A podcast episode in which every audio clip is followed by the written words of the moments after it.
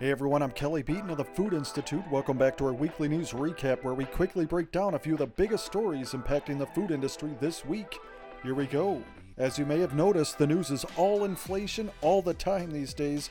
A few supermarket operators are reporting sales gains despite rising inflation and say consumers thus far are accepting higher prices. Albertson and Kroger both expect inflation to moderate and supply challenges to improve in the second half of 2022, reported the Wall Street Journal. Meanwhile, amid rising inflation, discount grocer Aldi US has vowed to keep a tight rein on pricing.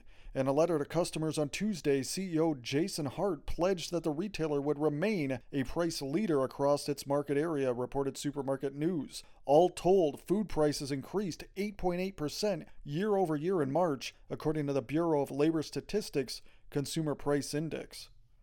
Shifting gears, Beyond Meat is expanding distribution of its meatless chicken tenders to 8,000 new grocery, pharmacy, and big box retail locations. Customers will now be able to buy Beyond chicken tenders at select Albertsons, Sprouts, Whole Foods markets, and CVS locations nationwide. All Kroger locations also will carry the item by the end of the month, reported CNBC. In other news, a longer lead up to the Easter holiday and consumer enthusiasm for extending seasonal celebrations should yield excellent candy sales in 2022. According to the National Confectioners Association, Easter confectionery sales are expected to be 5% to 7% higher compared to last year, reported Convenience Store News.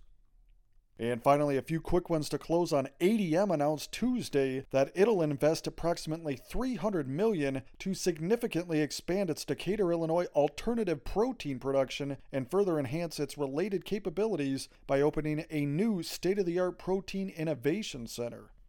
Elsewhere, stores across the U.S. have started to ration baby formula, while some others are reporting increasing shortages, which come two months after a huge manufacturer recall, reported The Guardian. And lastly, a new survey suggests a youth mental health crisis may be overwhelming working parents. A survey from Nationwide Children's Hospital found that 53% of working parents said they'd missed work at least once a month to deal with their child's mental health struggles, reported Business Insider. Okay, that'll do it for now. That was your food industry news. I'm Kelly Beaton.